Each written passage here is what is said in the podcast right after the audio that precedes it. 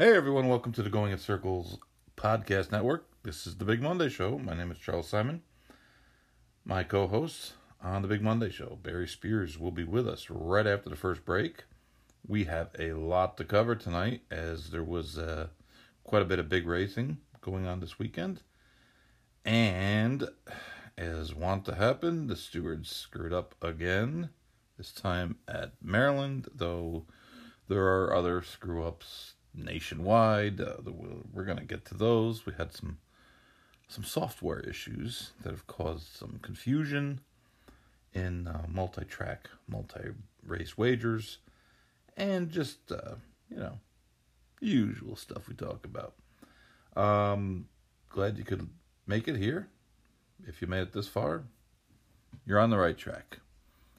Coming up in about a minute and eight seconds, Mr. Barry Spears.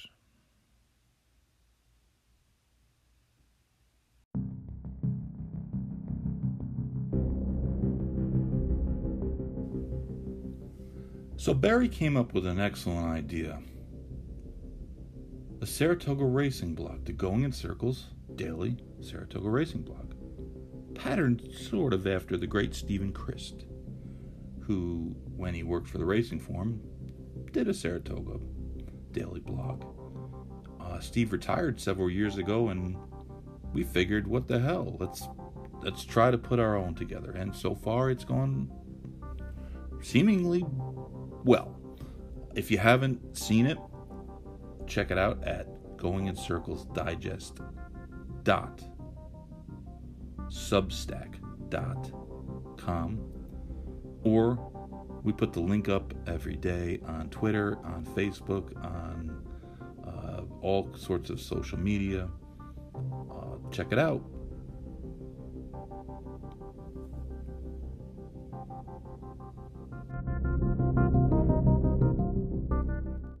Hello, Mr. Simon.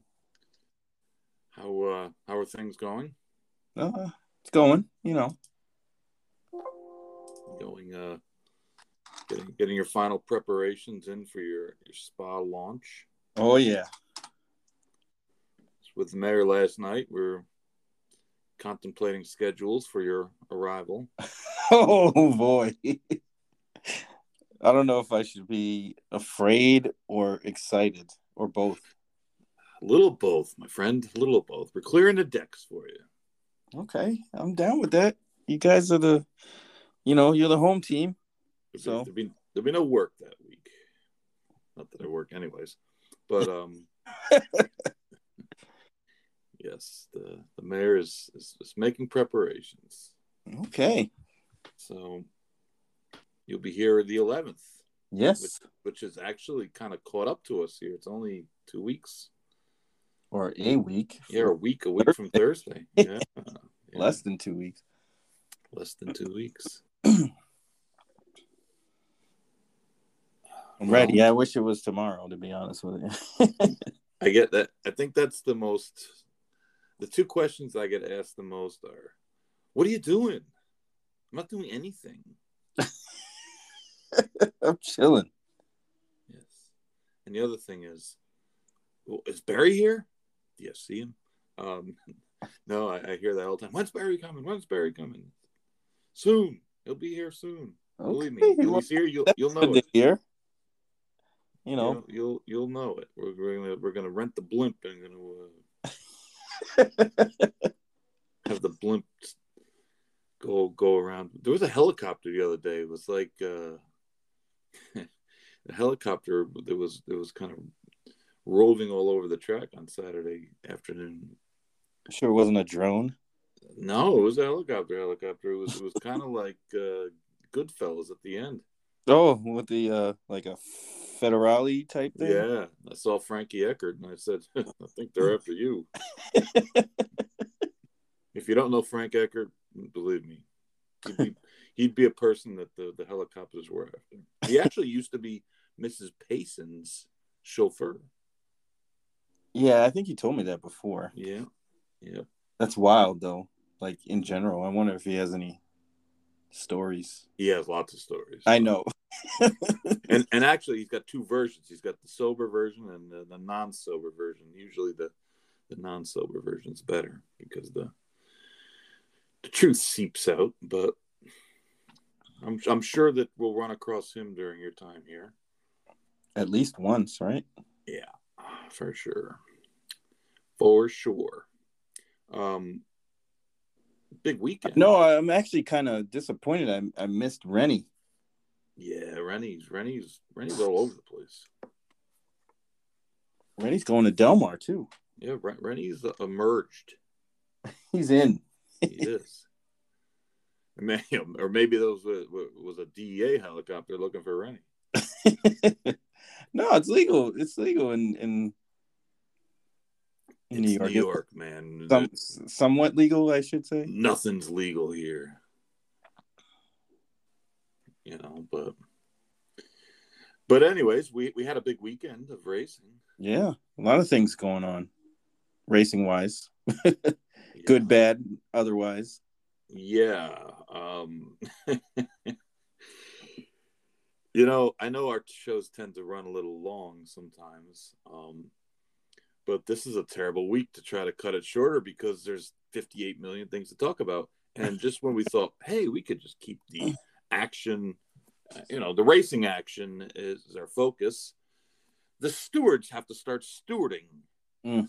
And, you know, you say stewards up here and, and people think ice cream but that's Stewart's. Yeah. Some of these stewards should be working at Stewart's and not where they are working. Like the Laurel stewards. Oh man. Who, who you've had a long standing beef with over the Thanksgiving Day. Yeah, for two years. The Thanksgiving Day debacle a couple years ago. Oh, but, I even had to pull out the, the replay on that one to show people. And if you can think of any Stewards gaff over the last however many years outside the Alamuse. Okay, Alamuse is like it's like the Lawrence Taylor of of you know, screw ups, right? He's like head and shoulders above all screw ups, taking the wrong horse down at Saratoga. That's that's pretty. It's going to be pretty difficult to top. Amazing! I almost forgot about that. Yeah, yeah, but um, but the Laurel Stewards, they came pretty close yesterday because they took a horse down who did nothing. Yeah. And then tried to justify it. Those did nothing. nothing. Oh man. Yeah, that that that has to be the worst one I've ever seen, to be honest. If we're gonna be real, that was the worst one I've seen. And like you said, it rivals the taking the wrong horse down thing and even rivals the modern games thing. If you want to, well, the modern games thing, go that there, there was that, some, there was like a systemic.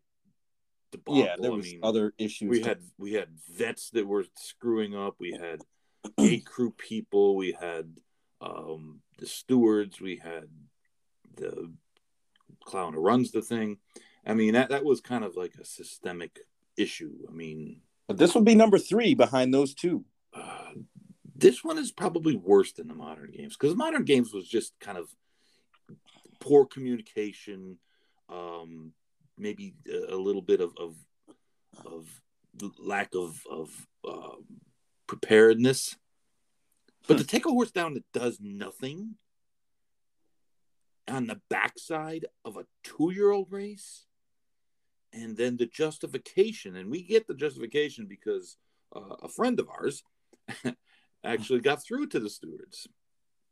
A friend of ours who made a made a wager on the winner of the race, who was twenty three to one, um, and was the fair and square winner of the race. I mean, he didn't do anything that would um, that, that should have even been considered. Looked it wasn't at. even like a call. I mean, in the world of social media, literally nothing is hundred percent right? Mariano Rivera was the only baseball player ever elected to the Hall of Fame with a 100% vote.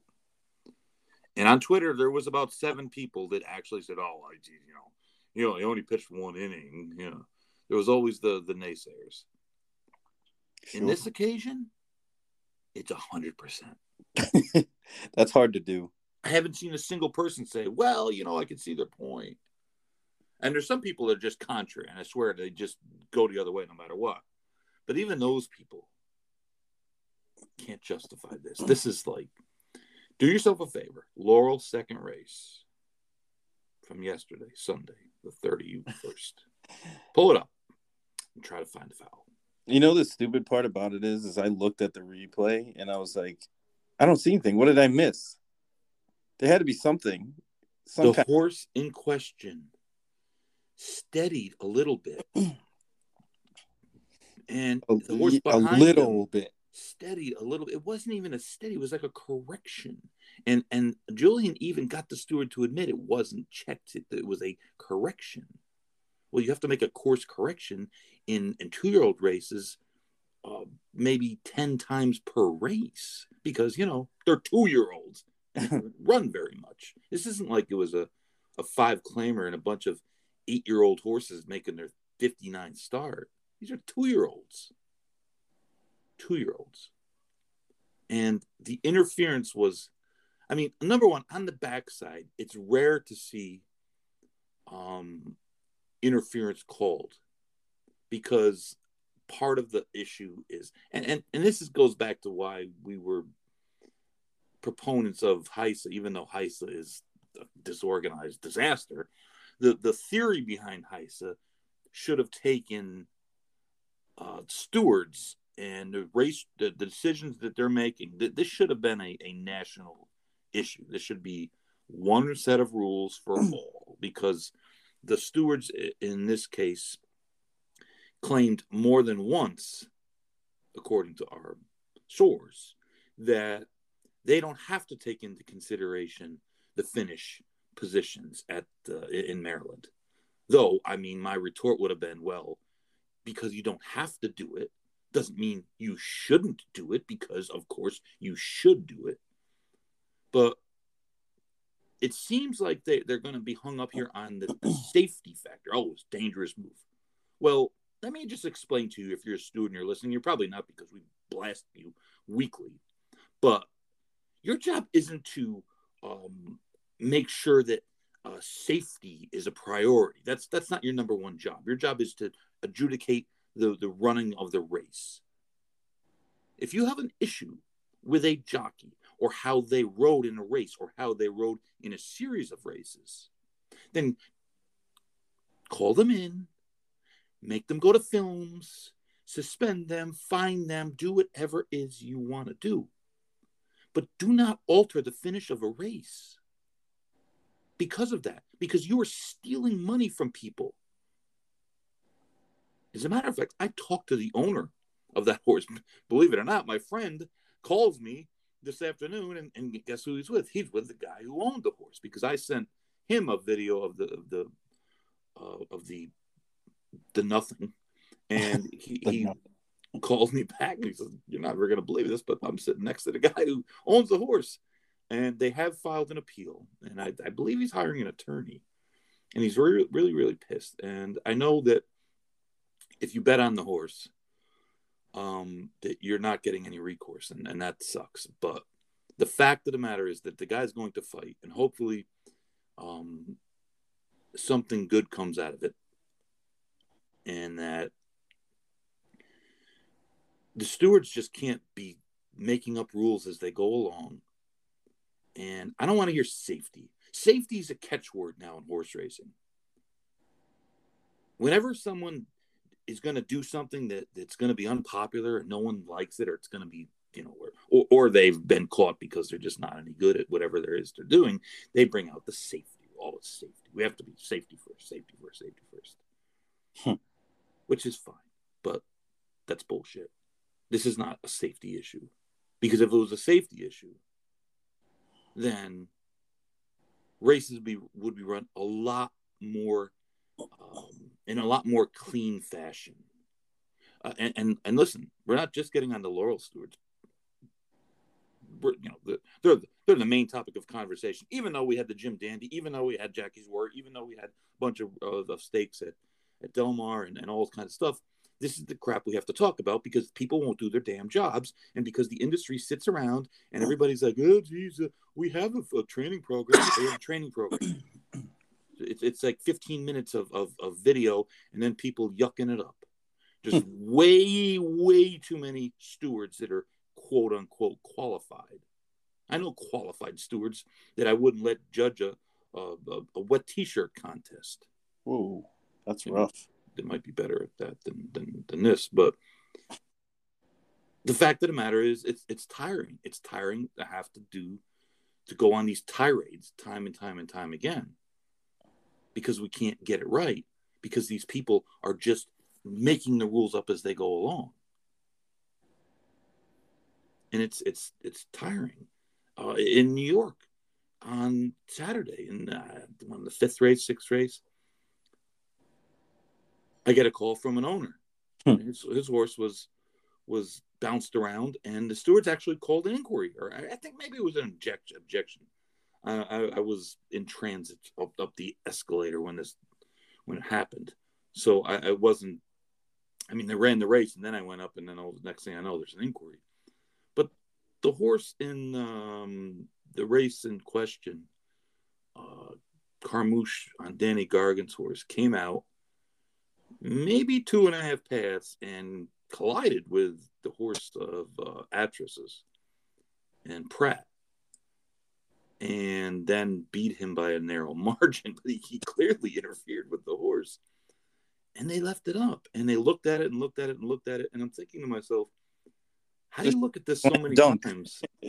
I mean, and that's the thing, that's the other thing I don't understand about stewards. Why does this take so long? when you see this and you keep showing the same thing over and over and over and over and over and over it just makes you wonder well like what why if, if that if if if that wasn't cause to take a horse down or lose a position then what is and then they're going to complain about the jockeys. This is why the jockeys do what they do. And it's going to be worse now that they are restricted to only having six uh, strikes of the whip. So now the jockeys are going to be having to save those strikes. Or if they use those, then they're going to be using the horse as a battering ram because what other choice did they have to make? Because in the end, this is still about winning. We're supposed to try to win winning is what we're we're, we're after in this sport. It's a competition, and somewhere along the line, um, someone has to start by revamping all this because it's going to happen in a big race. It's going to happen. Oh, absolutely. I mean, almost the, guaranteed at this point it's going to happen in a big race. Right. We had the Derby debacle, right? oh yeah. you know, and that, and the Derby, of course, is a lot more complicated because you're talking about placing positions, and there's 20 horses, and uh, it's just. Uh, you know what's wild to me, and this may be a little off to the right or left of this, but um, it's wild to me that they respond to emails. Seems wild considering. Yeah. I mean, I guess people don't realize that they would respond to an email, so they don't. Because I would be under the assumption they wouldn't, but they actually they do. And this isn't the first time that I've heard that where people emailed the stewards and, and got a response. The problem is that it's not just response; it's the response is generally defending a bad decision. Correct. And and, and you know, this is like the well fourth time we've gone over this. Who regulates the regulators? Who, right. Who's, who's over I, the stewards? Who's who's ensuring that they do the correct thing? And in a situation like this, they should be forced to explain themselves. And, and hopefully this goes to, to, to, a court or somewhere like that where they where they're forced to explain themselves. And it's not a flippant thing. And i didn't have a dime bet. I don't bet that track. So race races Saratoga. And if my horse interferes with a horse, last year at the at, at, at the Finger Lakes at Saratoga, I got taken down from a major, major, major score for me, for someone like me. And it was the first race of the day on a Sunday in a Finger Lakes rider, and, and, and Oh, I remember down. that. He did it. That was last year, and, wasn't and it? was a mistake by the rider. He hit the horse one time when he didn't have to, and he came over and he interfered with the runner up, and he probably was going to win no matter what. But I, I, mean, I, I, I, basically didn't, you know, threw my hands up. I said he, he, he, should, come down, and he did. And he, I mean, it was the right call. So it's not just complaining about losing a bet because I didn't bet on either of those races. And the, and the California, I just don't even know. I mean, I just throw my hands up with that. I, I'm not sure what is a foul or not a foul. They, they, they have 18 million uh, qualifications for each rule, and oh, you can do this here, but you can't do it there. And you're you're just you're just on your own at, at some of these places, like California. Good luck. I don't know what to do. And the racing's been great, and the, the fields have been super. Good field size, competitive races and um, so I- my know, question and I'm not is- knocking credit. I, I get called a New York apologist, which is like laughable. come on, But come on, man. it's just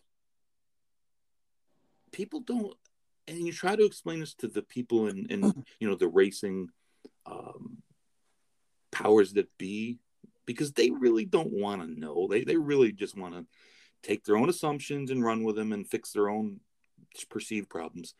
But when you tell them that the drug problem business is not the actual drugs, it's the perception that someone's using them. And you can make whatever rule you want to make. If guys still do things that don't look normal, no one's going to believe that the rules are working or that you're enforcing them properly. And that's that's the truth and and I'll argue to the death to anybody that wants to, to argue that because Look at the last five years on Twitter, how that's just gone. just listen to people talk. If you listen to the people, listen, listen. It's not just it's not just people on Twitter. oh no, it's- I know. It's Yeah, but trainers. It's owners. I'm I mean, it, it's it's not just them. There's trainers that that you know you see these guys and they look at you know they give you that look and they roll their eyes because you know, they they're thinking the same thing. And it's the same though. I- I've I've said this a million times. I go, nothing is worse for this business. Nothing is worse for this business than when stewards make terrible calls and take horses down and play God. Because that is taking money out of someone's pocket right then and there. That's right then and there. They're taking money out of your pocket. so my question to you is do you believe that the stewards know they made the bad call do they believe or do they understand that that call was bad for example like the one in at laurel we're talking about do you think It- it- it- that's an individual thing? I mean, we- we, call stewards stewards as, as a generic term because that's Right. you know that's their name. But I mean, there there's people that are really sharp doing this job. But remember, there's generally three people that are, are, are in that stand. It's not just a, a, a one person dictatorship, a one person making the call. It's not like a, a referee in a football game where one guy makes the call. So I, just sometimes don't know what their logic is because the logic they give you is just flawed. And it's, I mean, a guy told me one time in, at Tampa Bay Downs, this is 20 years ago. He said, Well, the, the horse in front never made contact.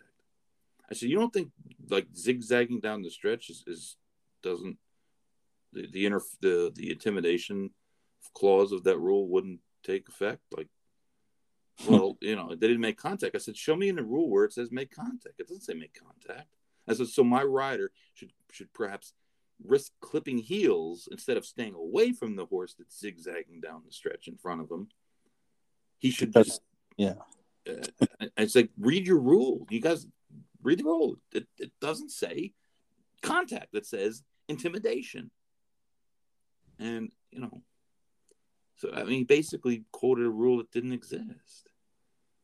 Uh, I, I, mean, I was talking to a gentleman the other day about you know what what his recourse is.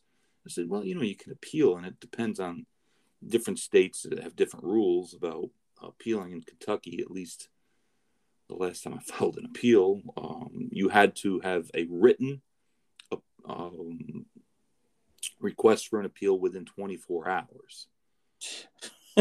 and then what happened in my case with that that day was that uh, the jockey had lost his stick, and he took his goggles or helmet cover off, and was using that to hit the horse, um, which in Kentucky is not legal. It's it's the only thing you're allowed to strike the horse with is the riding crop or your hand. You're not allowed to, to use any other instrument, which goggles or a helmet cover would be. Um, it was difficult to see this, and uh, the reason he dropped his whip was because he hit my horse with it. and of course, you can't see this until you watch the head on, which of course you don't get to see the head on until the race has been made official.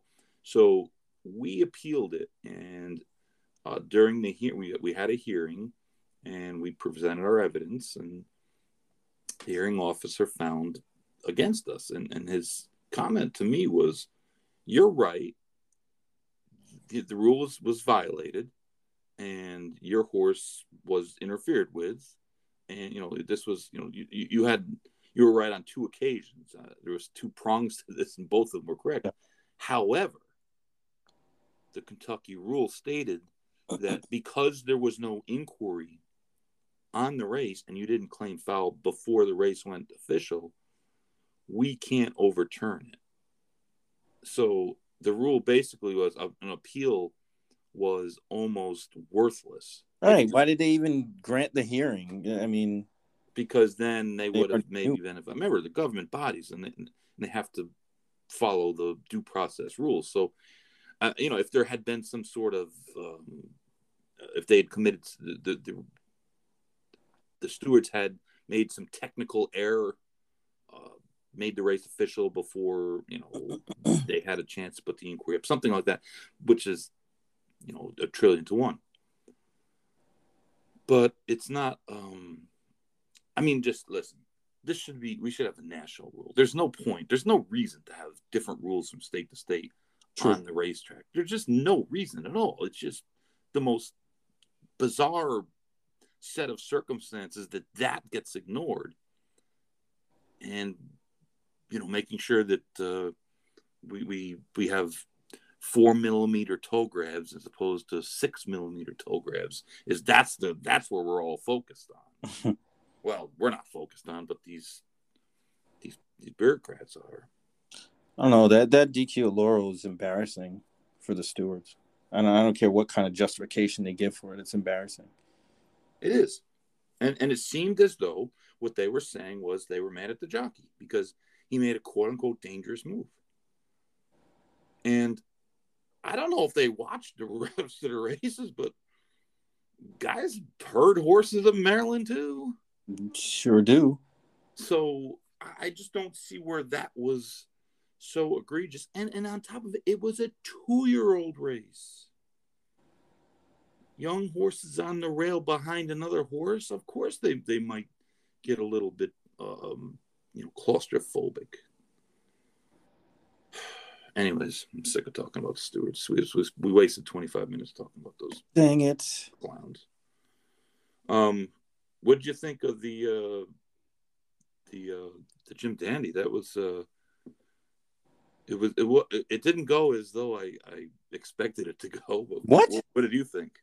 It went exactly how I thought it was going to go. You thought Epicenter was going to sit last behind Zandon and and, and Tony. Well, I, all right, I'll, I'll I'll bring that back. Not exactly, but close. The result might have been what you thought. Definitely thought the result was going to be that, but um, I I did think that Epicenter would lay closer, but I, you know, after kind of looking at it over and over again, I was like, geez, he may be just be that much better. So when they went all the way back, I think that's when they, you know, that was the plan from the get go, and they knew they were better than those horses. Um, But I, don't thought he was you know to. Barry. uh, When you watch, it seemed like Joel was trying to sneak up the inside. He did kind of. It didn't And, work and out. then um, Chilled out a little bit. th- th- Irad kind of you know shut the door, That's his specialty. That's what he Um, does. which which then kind of you know made it. He had no choice at that point. Joel was last, and he had to you know he had to be last. But I mean, certainly he looked like. I mean, post race, he, he was just the best horse. Easily the best. I mean, you know, you look at the race that uh, early voting ran. I mean, he was all out and just had nothing, no resistance at all. Like Epicenter just blew by him like he was standing still. Yeah, I've heard some And- uh, commentary that the, the, the, the pace was fast, but that's that's not true. The pace was not fast, not And for Saturdays. And the reason, you know, why early voting didn't run in the in the Derby. I think they knew that, you know, the Preakness would be a way better spot.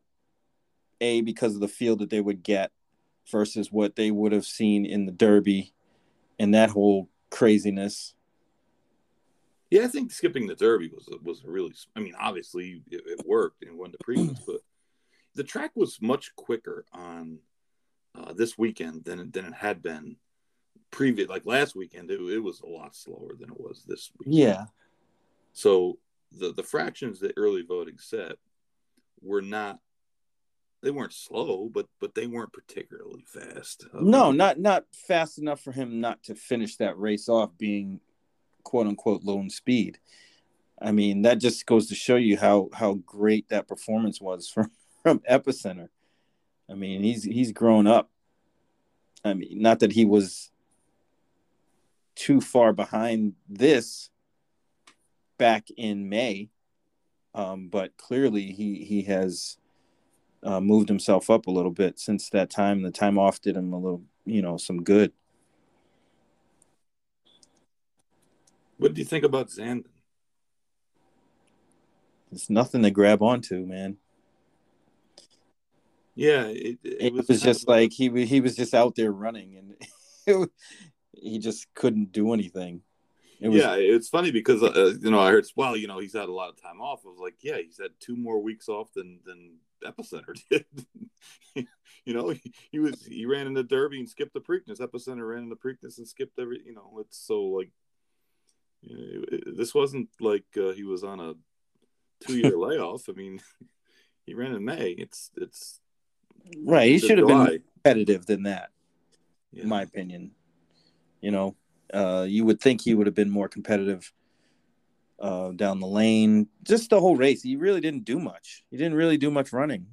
no. You know, for it not the the size of the field, it may have looked worse. Yeah, I mean, I don't think he ran bad. I it just like he just didn't have much kick. you know, Right, no like, oomph, uh, nothing, evenly grab onto. It's like and, and and and you know what? Perhaps he really is better at just sitting and making a run. But I mean, short fields are short fields, and you have to have some adaptability.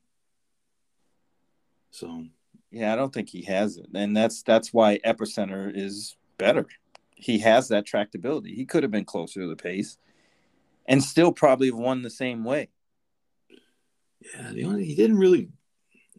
You know, you go back and watch his races earlier in the year. He he would bust out of the gate. And Yeah, like remember we really talked about back in. Louisiana when Epicenter went to the lead, and we're like, why did he go? He didn't have to go, and then he got nailed at the wire. I think that was in the Lecomte, was it?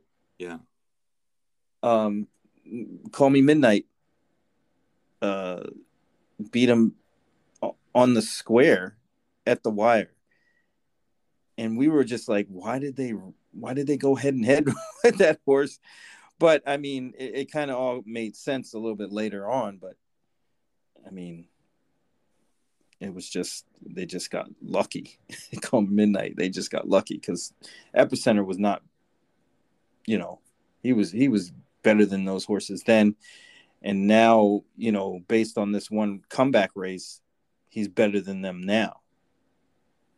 I mean whether this carries on into you know October remains to be seen, but it's hard to look much better than what he did on Saturday. Yeah, he, he was really, really good. Uh, you know who looked? Uh, I mean, this sounds. You, you would have really been. It'd be far fetched to think this going into the weekend, but uh, Artorius might have run the best of all the Chad Brown horses. Yeah, I, I, I, I, I buy that. I buy that. Now he got a perfect trip. I mean, He did. Irad, I read did a tremendous job, and we knock him sometimes, but um, I mean, and deservedly, he, he does ride aggressively and recklessly a lot of times, but he's still he's still a money rider, and you know to get right into perfect position from the far outside post going a mile and an eighth Saratoga in the dirt, and you know, he he made all the right moves, and um, you know the rest of that field. Uh, I thought Gilded Age ran ran well for Billy Mott. Yeah, not bad. Seems like a horse that's uh, that's on the improve, and the rest of them kind of Nah.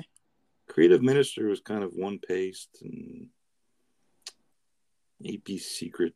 He's always been kind of a B a B level horse. Golden Glider should go back to Woodbine. Um, Be Better was was pretty awful. Um, basically eased in that race. I, I think that the the pacer Be Better would have be the, the thoroughbred Be Better, I think so too. but uh, I, I think some of that might be. And, and now listen, we don't know what happened with the horse. I mean, he ran so bad; it's it's almost likely that he bled. But uh, horses coming out of Monmouth and that that track that's that's so super fast. Um, I mean, he came out of a, a race. The day he raced, the track was was lightning fast. Lightning fast. So, uh, and, and you know, the Haskell Day, of course, it, it stood out more because he better, better horses run. But um, the track at Saratoga had been playing deep, but I think this week it played a little more. Um, you know, it seemed like it was a, a tad bit tighter, and uh, it sure didn't bother Jackie's Warrior. No. The only thing that, that can stop Jackie's Warrior is two turns. No. And even Uh, then. You know, it's funny. Uh, you know, you look at the race, and obviously he's just head and shoulders above that field. And it was a handicap, though it wasn't a real handicap. Um, I mean, some of those horses should have got in at 110 against Jackie's Warrior. Uh, but sometimes you get lucky and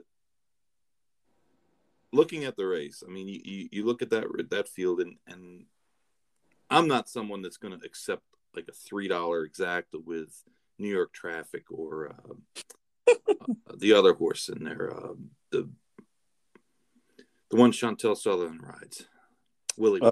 Uh, uh yeah I, i'm not going to take a short number with either of those two but Willie Boy. Willie Boy. when you looked at the race, the one horse that shipped in from Kentucky, um, the one that the 10 strike people own, on paper, he looked like he was going to be part of the pace. Hmm. I mean, you think, okay, he's got the rail, he's got to, he's got to get out there. Obviously, he doesn't want to. He might not be fast enough to, to get in front of Jackie's Warrior, at least for long, but you got to, you got a rabbit on the outside and post six, and you know, conventional thinking would be, well, he's going to have to send out of there, and then maybe Jackie's Warrior will clear, and then he'll get outside of him. But I happened to be listening to the OTB show, or a channel up here, uh, Seth Merrow's show, and they were interviewing Marshall Gramm, who, who's the owner of the horse and a very, very sharp guy. And he mentioned during the interview that they weren't foolish enough to think that they were going to beat Jackie's Warrior, and they were actually tr- just trying to get a, a A big check. right? Yes.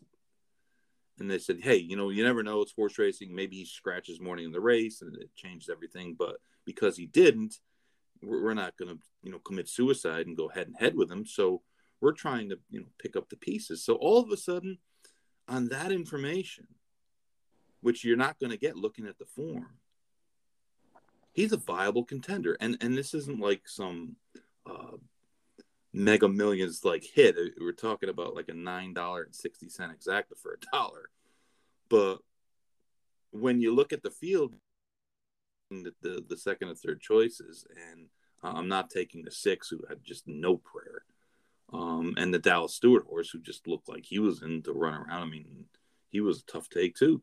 He really becomes like the most logical horse to be second that's going to give you any type of return. And I can't say that I was smart enough to actually play it, but uh, I mean, I didn't play anything, but but you know, an, an eighteen dollar exacta with with that horse in that field is actually, actually gold. Pretty good, pretty good return. Yeah. I said that was the easiest stake win at Saratoga I've seen since uh, of Gold beat Track Barron in the, I think it was the Whitney in 2000, 2000 uh, 1984. Google it. Angel Cordero mocked John Luke, uh, John Luke, uh, John Cruguet down the whole stretch. oh man, the good old days. And that was, I think, a three horse race too. Yeah, I think I, I thought it was three. Yeah, yeah, but Slew of Gold was just better than Jack Baron. Cruguet's on the inside, whipping and slashing, and Angel's just laughing, looking, kept looking over at him. And according to Angel, he was talking to him the whole way too. But uh, yeah, Joel Rosario, he uh, he he made it look easy as it could be. I mean, he was basically perched on him down the stretch, and in Grade One races, you just don't see that very often. No, well, yeah, there wasn't much in there. No, it sounds like he's going to run the Forego, which I don't anticipate being a very big field. Um, and then the Breeders' Cup, and uh, I think that'll be it for him. Might have two more left, but uh, he he he was the and this this surprised me the statistic that he was the first horse to ever win a Grade One at Saratoga as a two, three, and four year old, or or three consecutive years. Yeah, that's that's wild. I, I figured that had been done before. Yep, I. You would have thought, but it it never happened. I mean, obviously, there was no grades before 1973, so it's it's, so it's a 1973 to now, but 1973 is still a long time ago. It's 50 years. Depends on who you talk to. Then I was like, didn't Gulch do it? But then no, I, I don't. No, nope. Gulch didn't didn't win a race as a three year old. Saratoga. So, yeah, it was kind of an interesting little tidbit. What was your impressions of the uh, the two Delmar races on uh, Saturday? The Bing Crosby and the uh, the San Diego. Uh, San Diego was was a, a really strange race in general. Um, but it, it was I don't know it. I'm I'm really kind of indifferent on that that race because I didn't like anybody in it. Right. And it didn't change my opinion afterwards. so I guess we're in the same spot we were with those horses. Yeah, I, I hear you. The Bing Crosby was okay, I guess. I mean, it wasn't. I mean, at, at the risk of getting skewered in tweets, it, just wasn't a strong field. I mean, right, and that's why I was kind of meh. There's a lot of them, but I mean, Baffert's horse wound up being the favorite, the horse with all the vowels. And he made a he kind of made a menacing run up the inside, but then he was just dead. Yep. maybe, maybe, the inside wasn't the place to be. I mean, uh, the, two races I did watch on Saturday from Del Mar were both won by horses that swept five wide, um, which might I don't know if that had anything to do with the track or not, but um, I mean that horse, the the, the Georgia Papadopoulos, um, he's bald guy too. Got a props up yeah. for George. Got a cute. But, uh, that horse has won the last two sprint stakes in California. And Yep. Dr. Schivel, he's he's back to the bench. So, so Who else is there? Yeah, right. Uh, oh, Nope. your horse, your horse. CZ. Yeah. CZ's on the comeback trail again. But his running style is, is horrible, and that's why he gets beat constantly. Yeah.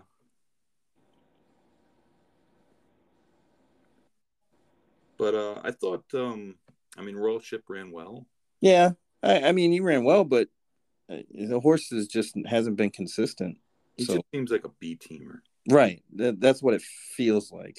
You know, And I thought Country Grammar ran ran okay, considering, um, you know, the comeback and um, from from the Middle East and trip. yeah, I mean that's one of the rare occasions that a quote unquote Bob Baffert horse needs a race. yeah. I think that one needed he needed that race. I, I would expect him to move forward and run a lot better next time, wherever that may be. Yeah, I mean, people were speculating the Pacific Classic, which would be great, so that uh, it's just not a walkover for the the horse of the decade, as I was told uh, on Facebook the other day. I said, "Dude, the decade's only a year and a half old. The decade started in 2021." There, buddy.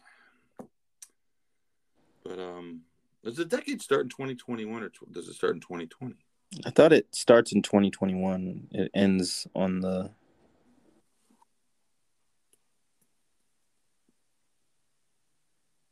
I don't know. I don't know. Maybe it starts in 2020. Even so, Even you know what? He, he's got two stake wins, and they've been spectacular stake wins, and he looks tremendous when he runs, but he never runs. So I don't want to hear it because everybody in the world had Jack Christopher as three-year-old champion two weeks ago, hmm. and guess what? He might still get three-year-old champion if he wins the the Allen Jerkens, whatever stake they're running then, and whatever Breeders' Cup race they're running. It's possible if he beats Jackie's Warrior in the sprint, if they if they Ooh. take that shot, even though I would imagine they would probably take the path of least resistance and, and run him in the Breeders' Cup Mile, where he would probably be a big favorite, unless Life is Good shows some distance issues, and then he goes back in there. But these are all hypothetical, of course. Um, you know, if Epicenter runs bad and I don't know. I, I would say some some outsider wins the Travers, but the Travers is looking like five or six at this point. I was gonna say maybe seven at best. Rich That's Strike. stretching it. Can you imagine Rich Strike runs by them all and wins the Travers? Oh my god. oh my god! I don't think we'd ever hear the end of it. No. Our guy Inconvenient Truth would just blast us. For days, We, he would he would just give blow up us my mentions. Oh man. I don't know how you get bigger than caps, but he would have like font bigger than caps Red Strike. He's not just a one race fluke. Him being in the race, though, I, I was on the Steve Byk show the other day. I fill in, and Steve's great because he doesn't tell me that I'm, I'm supposed to fill in on Wednesday and, and, and co-host the show with Seth Merrow. I hear about it from people Somebody else. texting me saying, "Hey, you're doing the show Wednesday." I'm like, "What?" Oh yeah, Steve just said it on his show. So then I turned the show on, and yeah, Sure enough. I'm doing the show because Steve's in Virginia. But um, which was great, and actually was it was a good time. And Seth is a is a pro. He's a, he's a very easy guy to do uh, three hours with because he's just he's just a pro. He's he's very experienced. Though sometimes he will tout scratched horses on the OTB show. But you know, hey, the way my horses have been running lately, they should have been scratched. um, but Tim Wilkin was on, and, and, and Tim Wilkin, uh, who's you know been a veteran turf rider for years and years and years for the local paper up here, and uh, now he's working for the Blood Horse and doing some freelance work. He said it, and, and it's, I thought about it, and I was like, you know, he's right. He goes, the race is a better race with Rich Strike in it not because he can win or anything like that, but because he's the Kentucky Derby winner and he's in it. Yeah. And it's true. There's a lot of people that that heard of him because he won the Derby and because he was eighty to one, and Name the name recognition. recognition helps. hmm Uh, in the old days, he would be over bet. These days, I don't know that that's going to happen. Though, I think he'll, he'll get he'll get a good chunk of the action, even though he probably doesn't deserve it. I was going to say we we've seen some bizarre odds in in the in the Triple Crown races, uh, and the Travers isn't a Triple Crown race, but it's kind of like the you know the unofficial fourth jewel of the Triple Crown. There'll be a ton of money bet on it, but. Uh, we, we have seen some very strange odds this year uh, in some of the big races, the, the three-year-old races, Hmm. with some horses that just are wildly overbet for no apparent, like Happy Jack. Just never knew there was that Corniche. or Corniche, yeah, yesterday. I hated him yesterday. I, I- actually, that was that was like big score of the meet yesterday. Was um, uh, Gunite, good night. And actually, Yeah, you know what? You you you, you definitely uh, had more faith in Gunite winning a race than I did. yeah, I had Winning that race, I should say, not winning a race. That race in particular. Um, but I mean, if you really look at that field, and it I, obviously it's easy to do in hindsight, but if you don't like Corniche, there was really nobody else.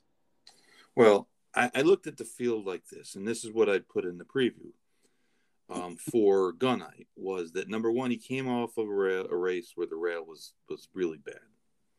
Um, it was it was dead that day at Churchill. He won despite that.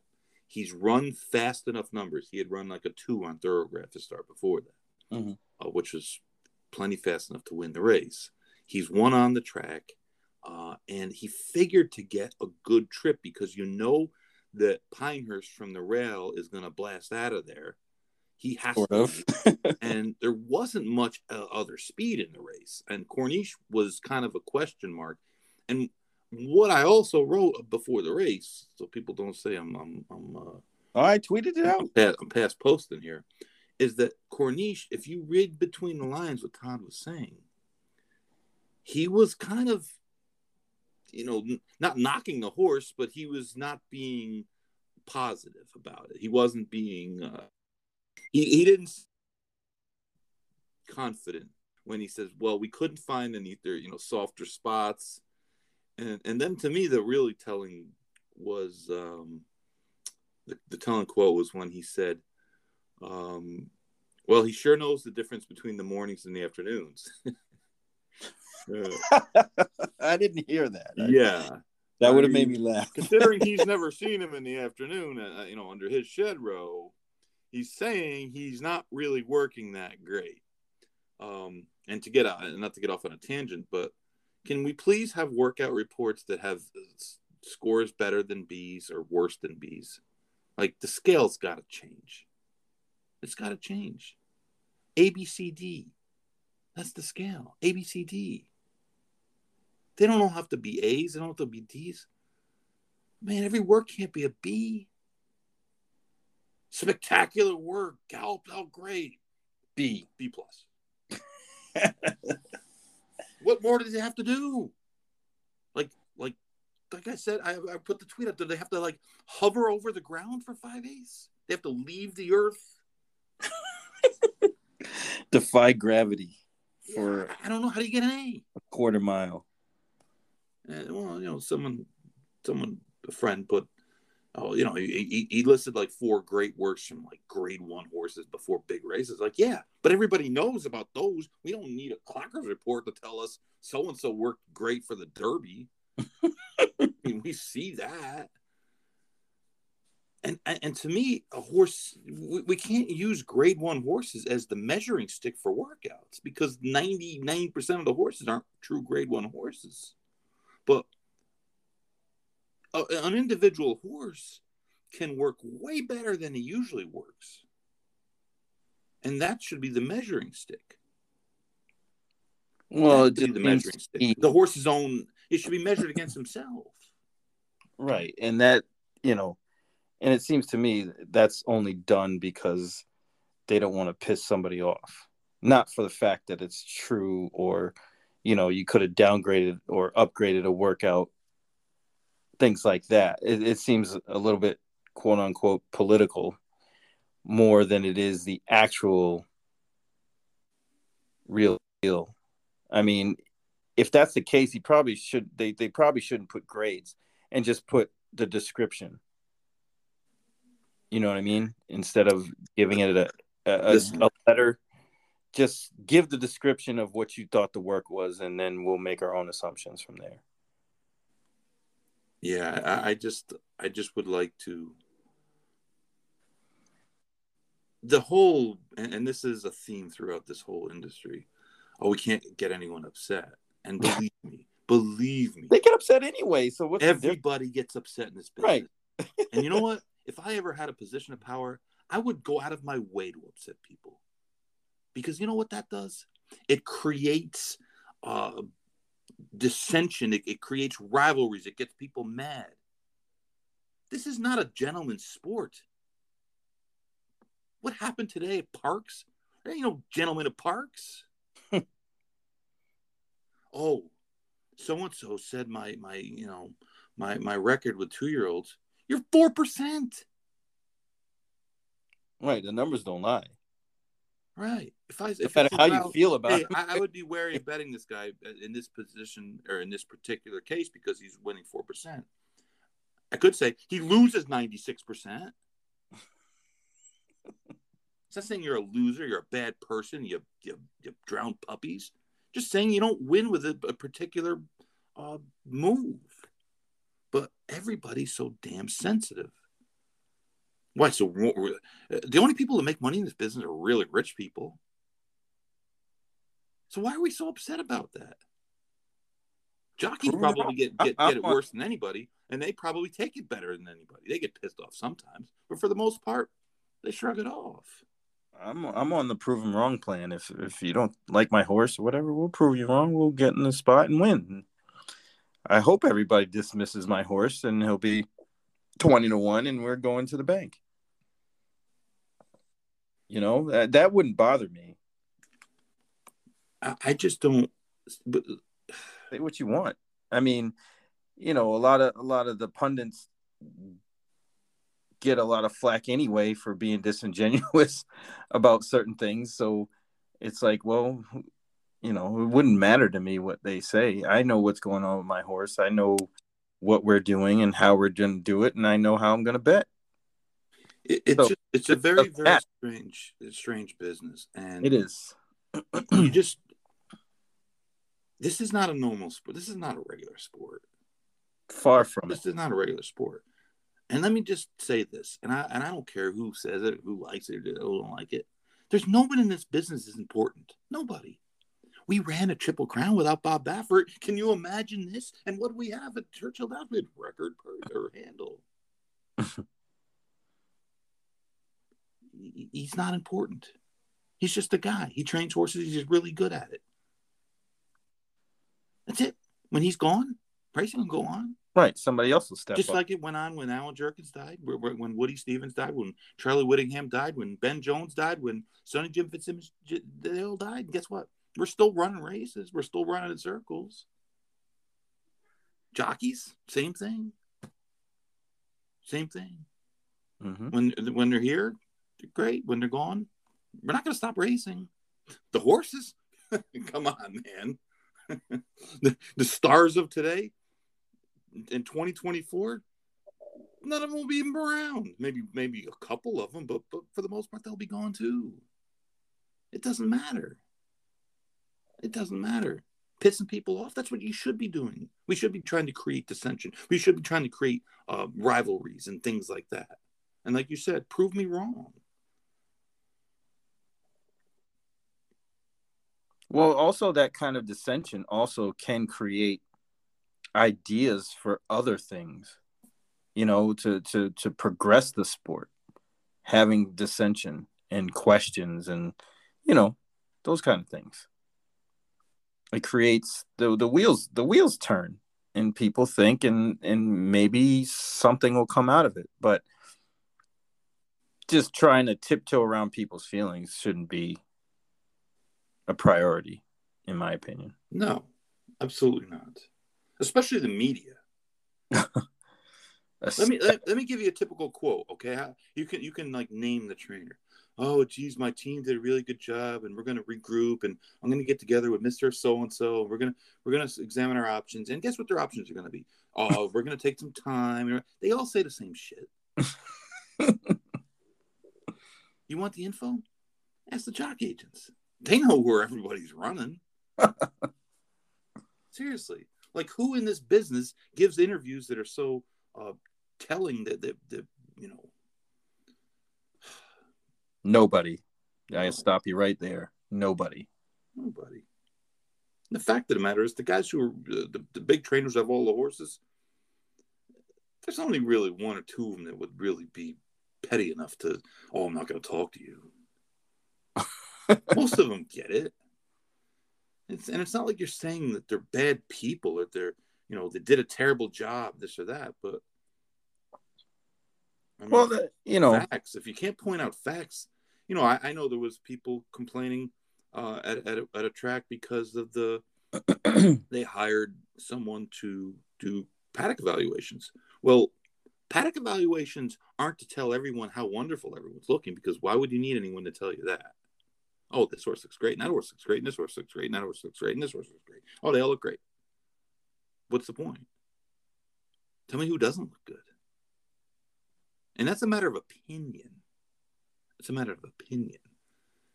And that's the thing is, is that we're only allowed to have an opinion if, if we don't. Oh, it made me look bad. Well, you know what? Don't bring skinny horse to the paddock. Feed him. Yeah. Oh well, I, I can't get him to go. Well, that, that's your problem. I'm just pointing out a fact. You want to be a real sport? real sport, people get criticized. Yeah, by the media. Listen, when Aaron Boone screws up in the playoffs and, and the Yankees get eliminated, they're they're going to be like uh, shooting scud missiles at that guy. they're going to analyze his his high school like decision making process. I mean, he's going to be like savaged, and that's going to happen, Yankee fans. It's going to happen. Verlander's back and Mancini's in the house. and some catcher from the Red Sox escaped from Fenway. Gotta escape from Fenway. But um, no, but it, it's like, what are we doing? What are we doing? Right, like I mean, honestly, like this weekend with with some of the stuff, it's it's it's just mind boggling. It's like almost as if we can't move forward past the dumb stuff. like we hit the dumb stuff and then everything bounces back and then we work our way up and then more dumb stuff and it's just like we're stuck. And we hit this like stupidity wall of some sort that you know we can't work our way out of. And it's just a breakdown in processes and, and the way the whole mentality of the sport is in certain areas and it's it's really kind of piling on to the other issues that are already there. And it's not good. I mean you know you've heard me say this i don't know how many times control the controllables. Take care of the stuff that you can take care of. Make sure that part of everything is tight. And then all the other stuff you can kind of work out. You know, it's not easy by any means, but it'll give you a solid foundation to to build on. And I don't think anybody understands that that that's actually in a decision making role because they keep making the same mistakes over and over again and it's like well when is that going to stop i mean I, I, don't, I don't i can't tell you how many times i saw tweets on Saturday and Sunday about the odds changes. Now they fixed it at some tracks, but not others. Right. And it, and it is it is it's bad. It's bad. it's bad. Yeah. Speaking of bad, um,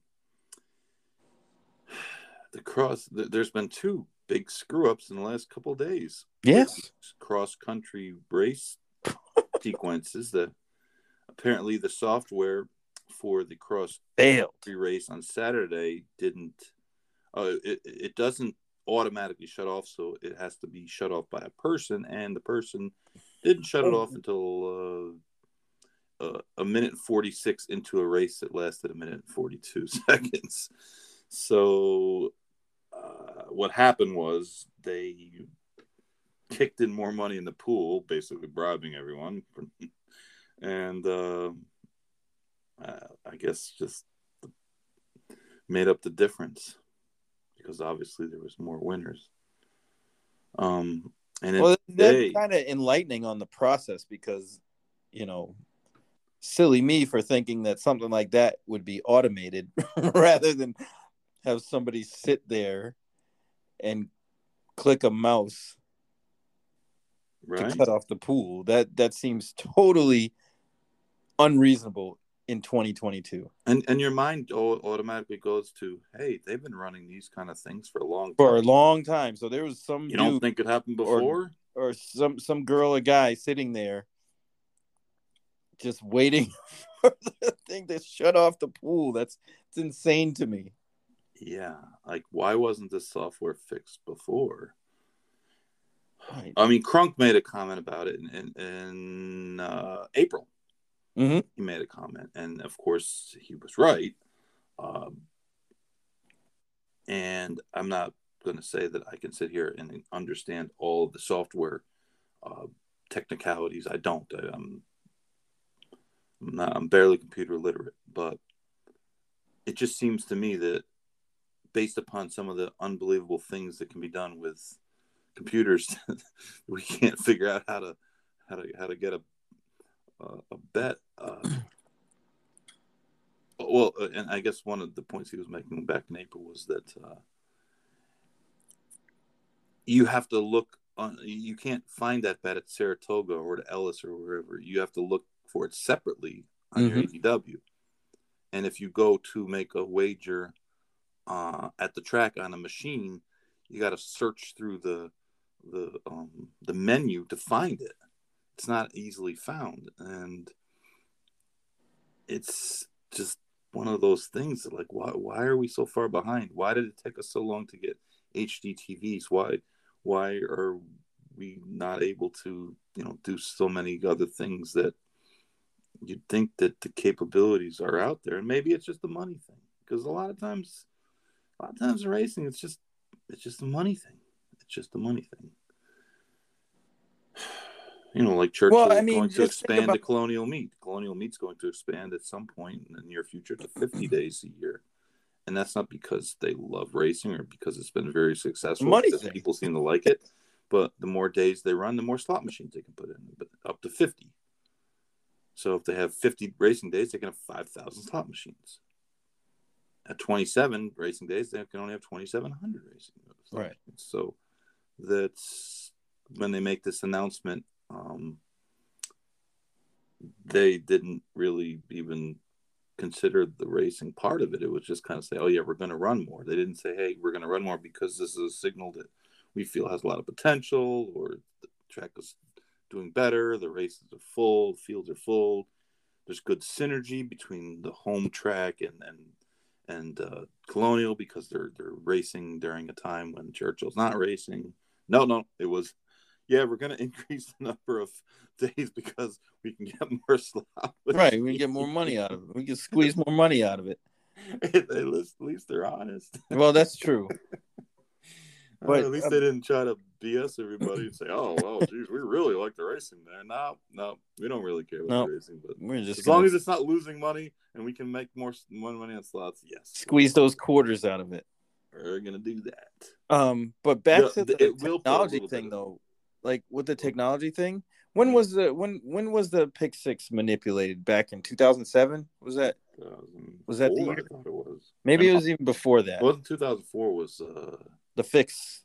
was the fix. Yeah, it was the year of um the Drosselmeyer. Wasn't the year Drosselmeyer- or Volponi? Not Drosselmeyer. Yeah, Volponi. at, at, at Arlington. Arlington. Yeah. Mhm. Yep. So it was 2004, right? Right? Seven? No.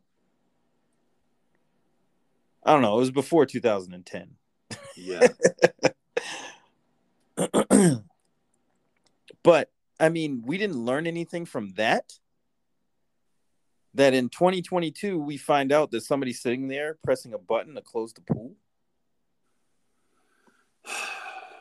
Well, today's some uh some AB, ADWs issued refunds. I know I got a refund. Oh, you played that Mid Atlantic pick four? I did, and I did not. Well, I was bored, and, and Frank Miramonte got me to play. I got to be honest. I had the TV on, the OTB channel was on, and Frank Miramonte sold me on that bet. Frank, you did your job today, my friend. You sold Oh. me. Frank. I think the the eight dollars and fifty cents that I put into that bet today that that got refunded. That you sold me on it, baby. He earned that pizza. He earned that was- sure pizza. That's the pizza man. Yeah. But um, I guess what happened was on Twin Spires, nobody put the scratches in in the sequence. What? So the scratches were in the individual races at Monmouth and Colonial, but then no one put the scratches in in the uh, Mid Atlantic Pick Four. So the first the, the race the, the bet closed with a bunch of horses with tickets on them that were scratched.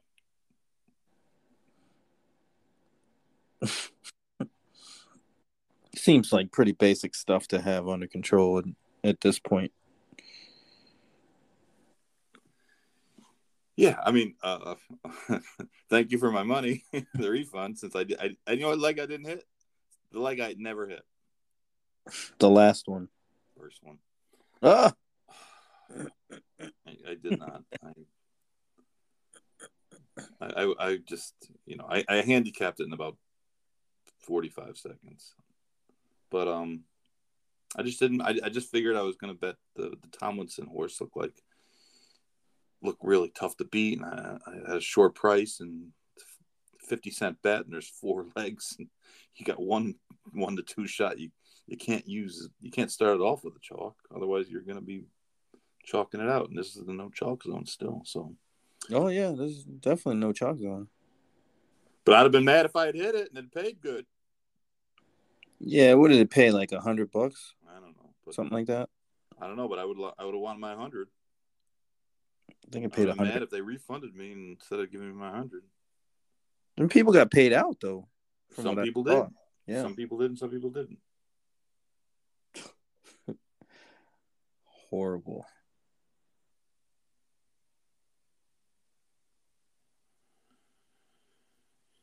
Yeah. So, uh, got anything else for this week? I saw I saw Papa Bees. I know he was up there schmoozing everybody, He was there. giving out high fives to the people. He, he was he was a man of the people. My man Dave Blaha, he made it up.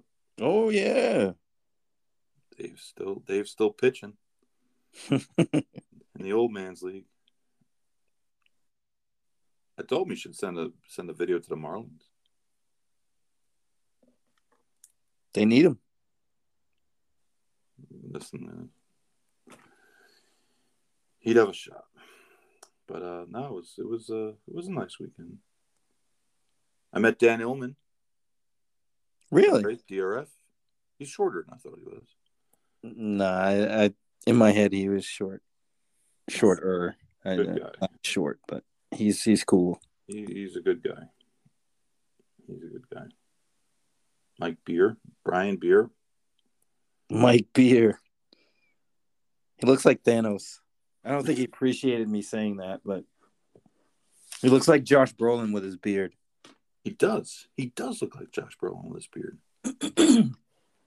I said he he's Thanos.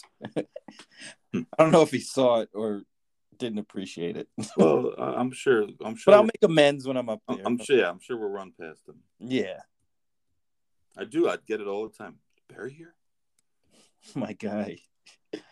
They see on Facebook when I post the daily racing blog, I always put with Barry Spears at Saratoga Racecourse. But um, now it's uh, I met a guy and his his wife that have been followers for of us uh, for for a while now. From the jump, that sounds like from from the beginning. Yeah, that uh, Pandemic. um, they had a little tiny piece of a horse that was running Sunday, and they stopped up and and um, um, Bill and, and Sue Orzo, nice people, really really nice people.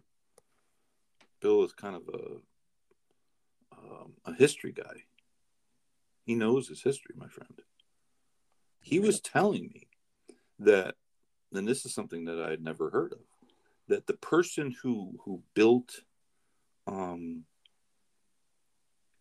the track at Saratoga back in the day, Like original, the original. yes, Put it the- right where it is. was the same person who built uh, the early the, the pre- predecessor of the Boston Red Sox, the Boston Bean Eaters, and then they were the Boston Braves.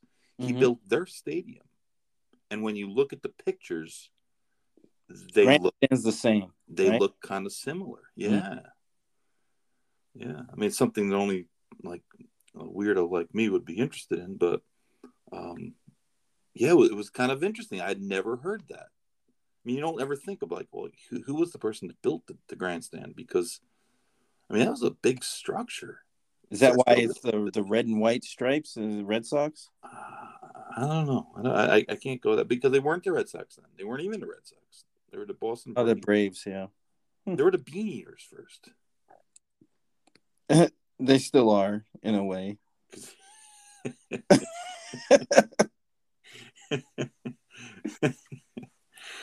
Uh, the result, uh, their their place uh, smells like a result of eating too many beans. But, but you gave us uh, catcher. Thank you, Red Sox Nation. oh, and the worst candies of all time. Those Boston baked bean candies are the worst. they're you know, Disgusting, bro. I, I think those elephant things, those peanuts, those Oh, my wife hates those, but I love them. those big puffy peanut things. Yeah, the orange circus peanuts. You- Do you you actually eat those? Oh, I love them. You know Really? why though? You're the Because only person I, I know. They're banana flavored. They are. Yes, They're orange. I know, but they taste so good. I think I'm like the only person that likes them. I can't be because they sell them everywhere. So no, we'll take that back.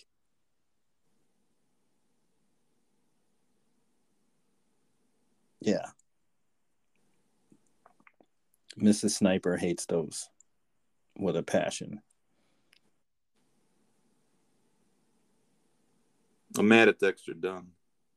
Again, I don't get mad at him very often, but he just didn't. it's hard to get mad at him because he wins. He, he didn't even try with Bella Bellini.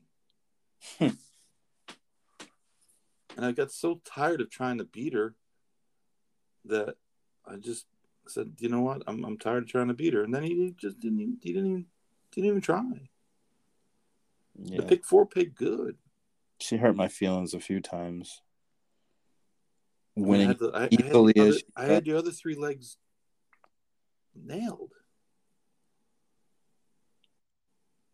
that's rough. Oh.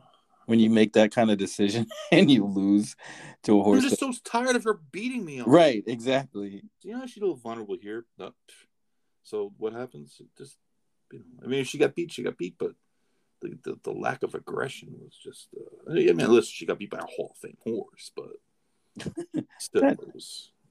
You know, I was, that was gonna Wasn't be a Hall of Fame. It was going to be a little late night, you know, like a little score. Would have been a little score. I was really mad at Bob McClure until he unleashed that Canadian trotting filly. Oh, He was there for a reason. I thought he was having trouble keeping her flat, but I guess he I don't know what he was doing, but whatever he did was as soon as he turned her loose, man, Couldn't hold her. he was having trouble holding her back. she, she flew. Yeah.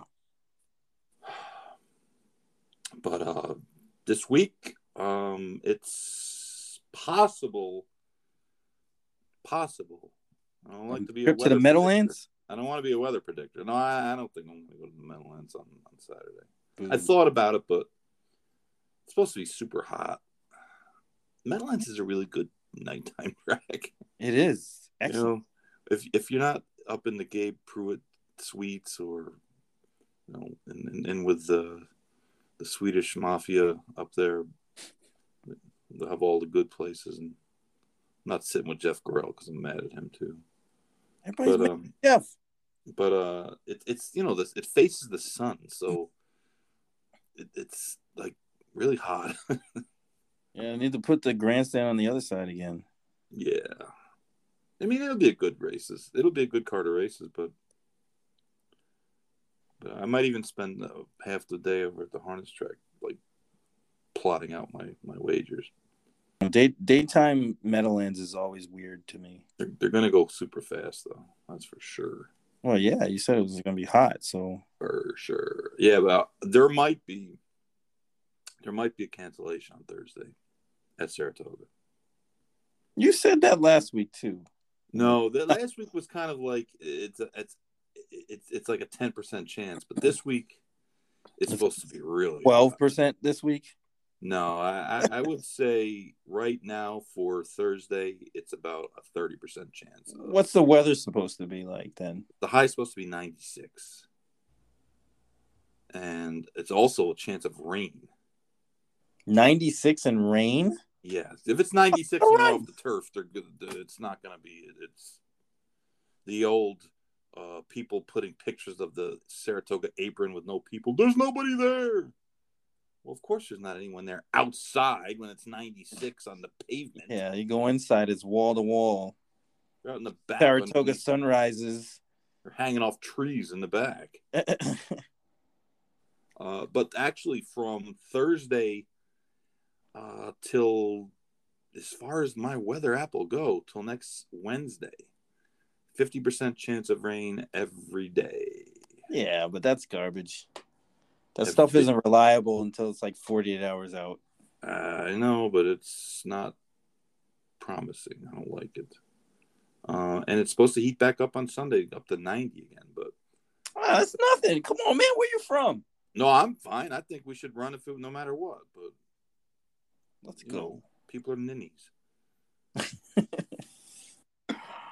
it's possible. That's all I'm saying. Is, is that Thursday is a possible No, I hope it's it's is a warm possible enough when I get there. I don't want to come into like a seventy five degree situation.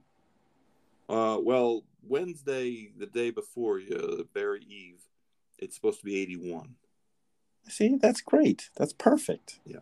So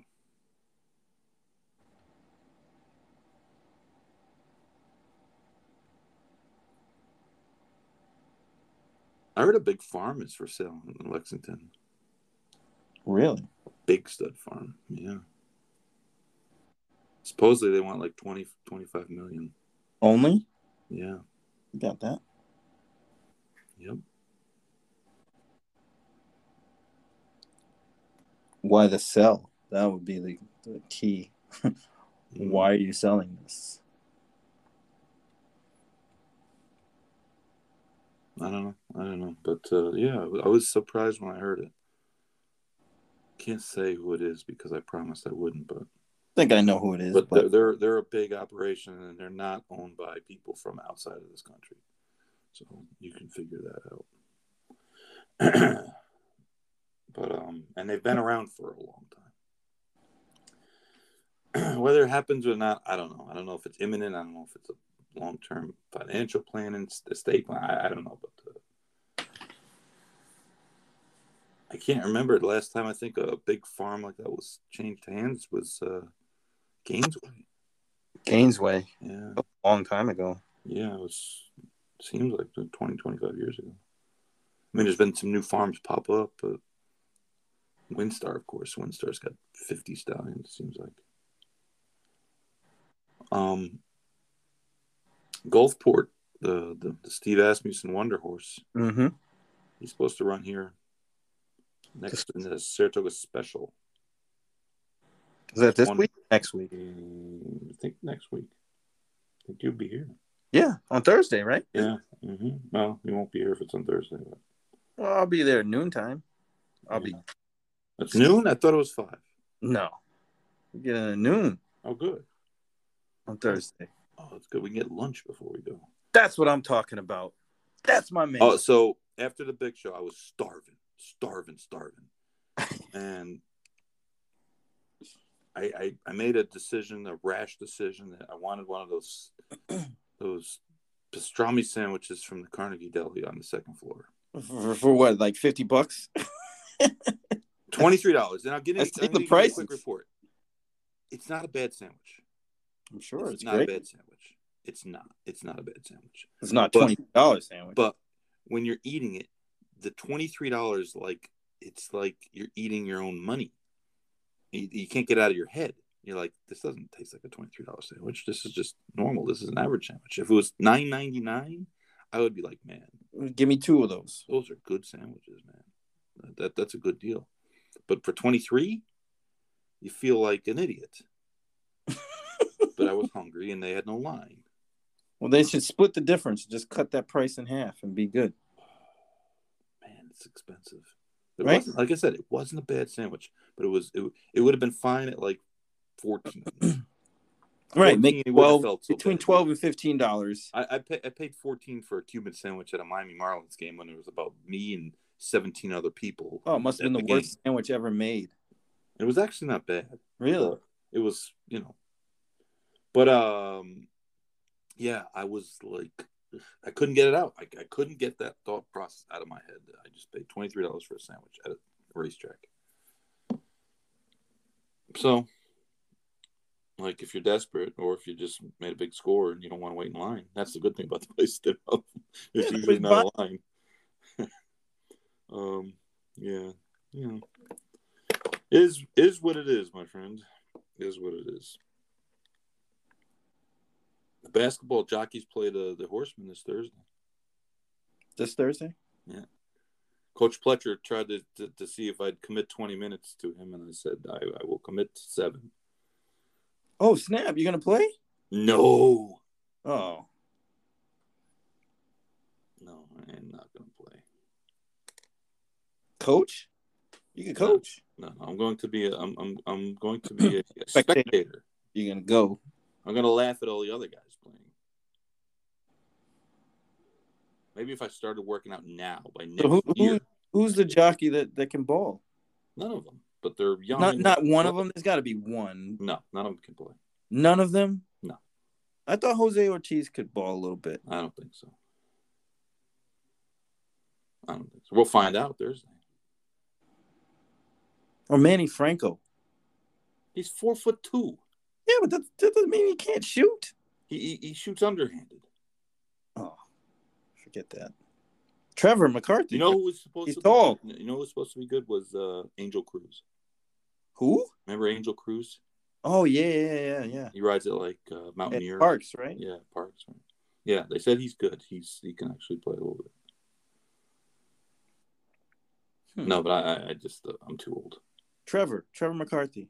He's tall. He's tall compared to them. He's not tall compared to normal people. That's all right. Plus, he weighs 100. He's like Louis Ord thin. He can do the sky hook like He's- like Green. He's, he's like a he's like a short Chet Holmgren that can't shoot. You sure he can't shoot? his dad couldn't play basketball to save his life. Any lefties? That's where you got to go with it. Find out who the left-handers are. Left-handers could usually shoot no matter what. Prat, maybe, maybe Prat's like a Tony Parker. Oof. I that would be surprising. I don't know. We'll, we'll, we'll report on the game. Please do, I- don't think I don't think there's any playing for me. because I know those guys can't sing. I, I already saw that yesterday. Oh, my, my friend texted me about five thirty yesterday. Got two tickets for Jockey Karaoke. Do you want to go? no, I do not want to go. I do not socialize with jockeys. Did that one time and got married, and that cost me about I don't know a million bucks. So no, Only no, we're not going to socialize. We're not going to karaoke. We don't like karaoke ever. No karaoke. He tried to lure me with the free buffet, and I actually kind of threw it across. yeah, mind. you you know you know you get the double take with It, it was a quick kind of like, well, maybe I could just go over there and get something to And eat, and eat. just take off. But then I was like, ah, the mayor. I got the mayor was cooking hamburgers, so oh, yeah, gotta go with the homemade burgers. yeah. So, so no, no jockey karaoke. fireball on the side. No, no, he was he was well within himself last night. and no selling shirts. You know it's No, over He has not sold any of my clothing. My clothing is all off limits. There. intact.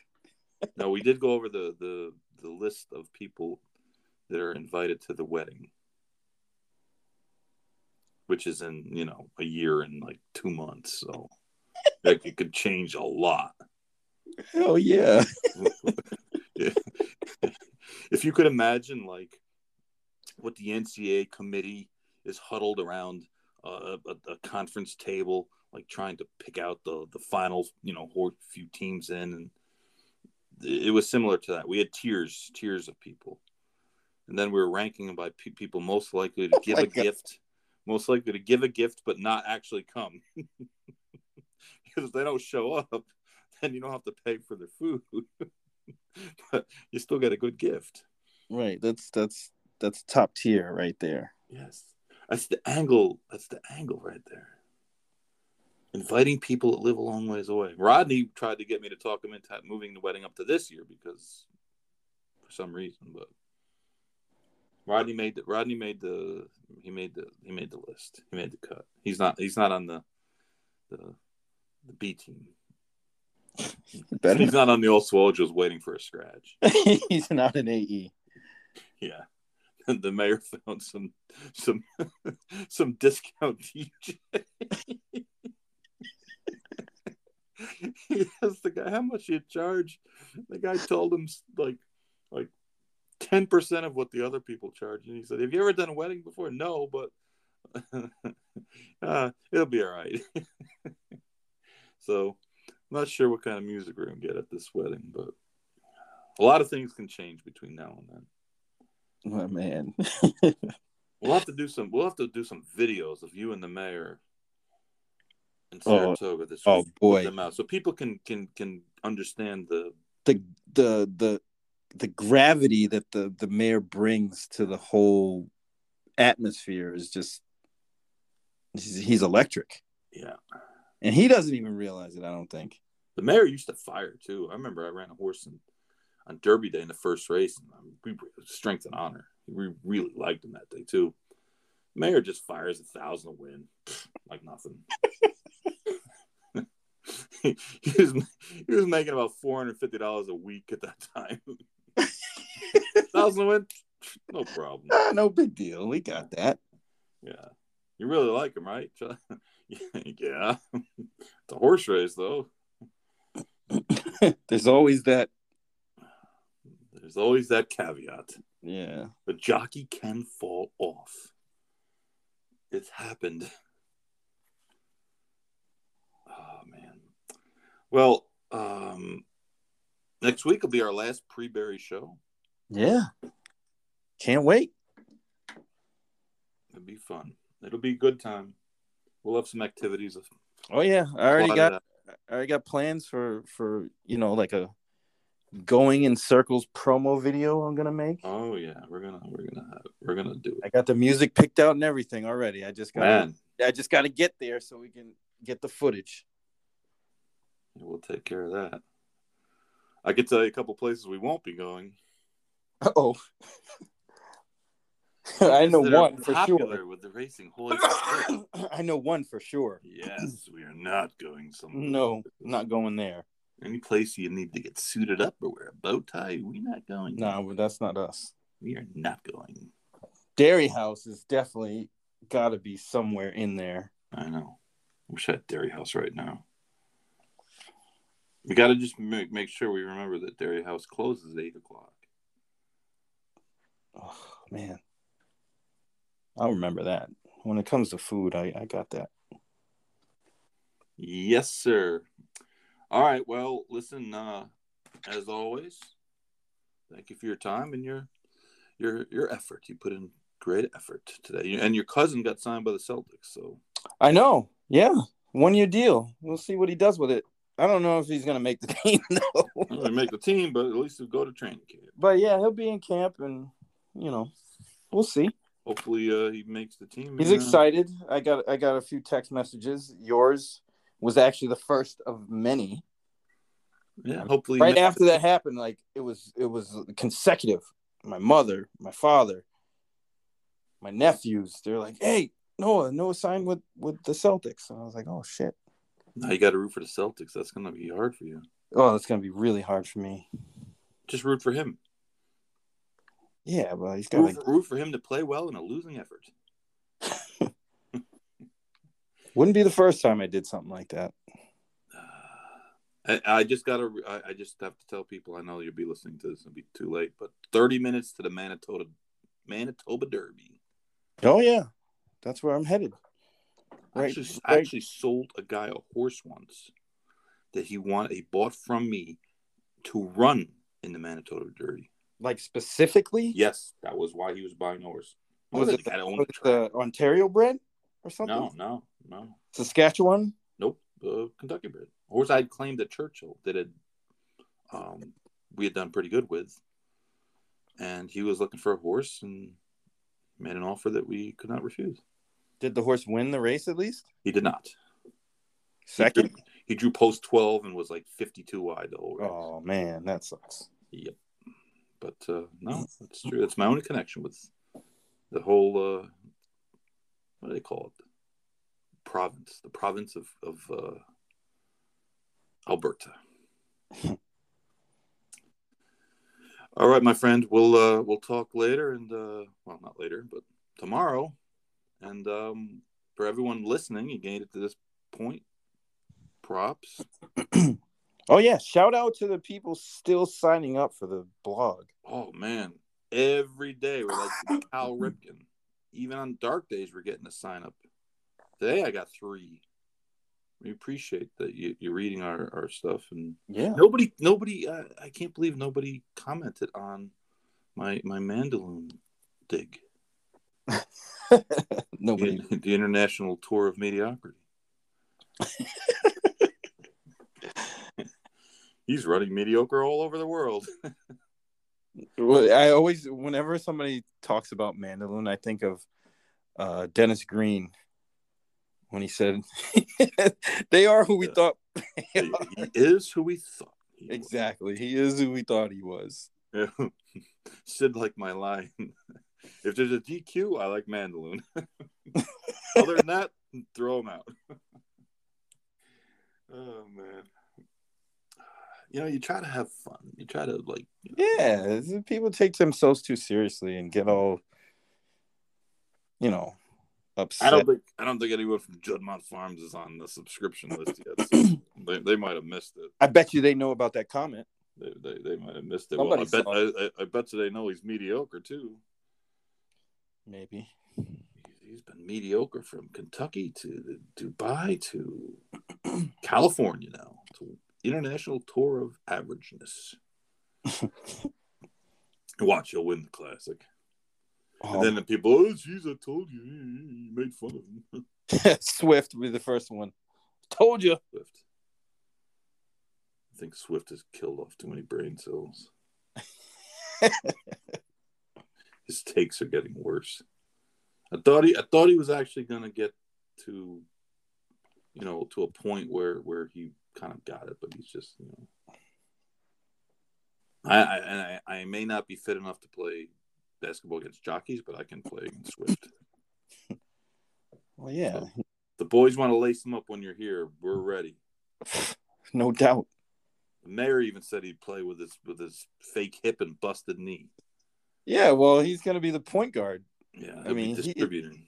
Yeah, and I, I'll I'm spot up shooter, There we go. and then you you're just Rodman underneath. I can't be underneath. What? I'm a top of the key to top of the key player. It's like being wide on the turns. You- I, I can't cover that extra ground. Foul line to foul line at, at, at, at most. Everybody in the stands like, look at him, he blew the turn again. Listen, against that team, they, Oh, they'll be firing. them. They'll be firing air balls, and we'll be firing nothing but net. It'll be it'll, it'll be a mismatch. Well, if if I had to give them one piece of advice, just don't let me get a bucket. I get one, I'm getting like seven in a row. And I'm not exaggerating. Get been bucket. That's right. That's how we do things. I think I saw Kyrie Irving the other day.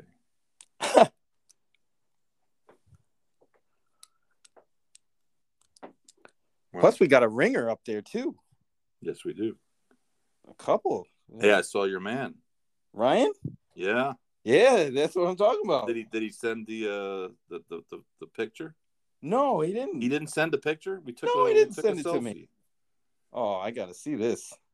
He's a victim of the Saratoga school system.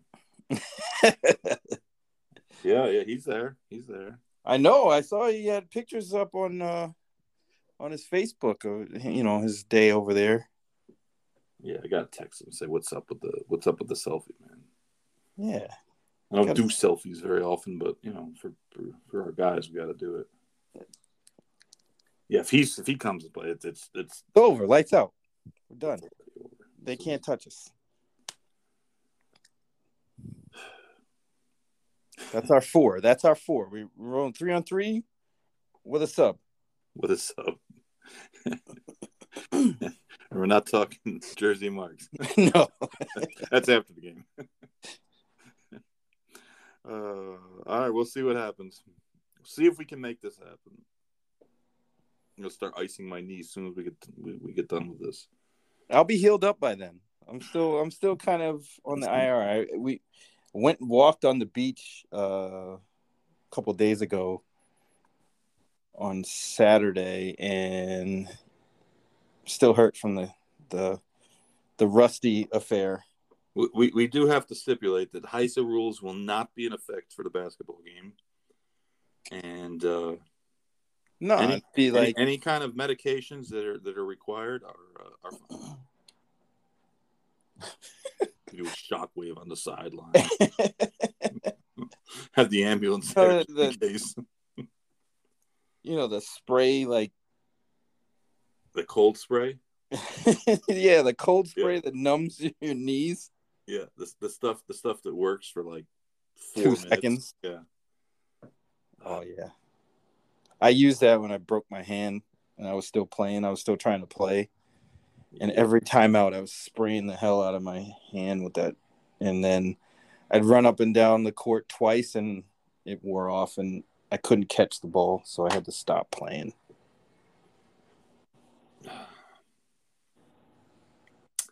Well, like I said, if you made it this far, thank you. You deserve a prize. Actually, I have I have T-shirts, but they um they're mostly mediums. Oh, man. any, any uh, I don't even think Sabria could wear a medium. there's any smaller people out there, we got T-shirts. They don't say going in circles, but they're free. So hey, All right. they're horse related and they're free. Sounds like it's a good deal. The work reports would give them like a B minus. No Galbell. The Straight. Galbell wasn't good. All right, I gotta go get ice cream before I pass out. Good man. All right, thanks everyone for listening. Talk to you guys later.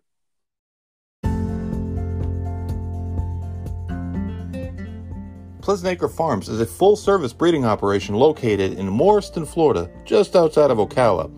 If you want to get involved in the breeding business in the Sunshine State, or you're already involved, Pleasant Acre Farms is really the only place you need to know.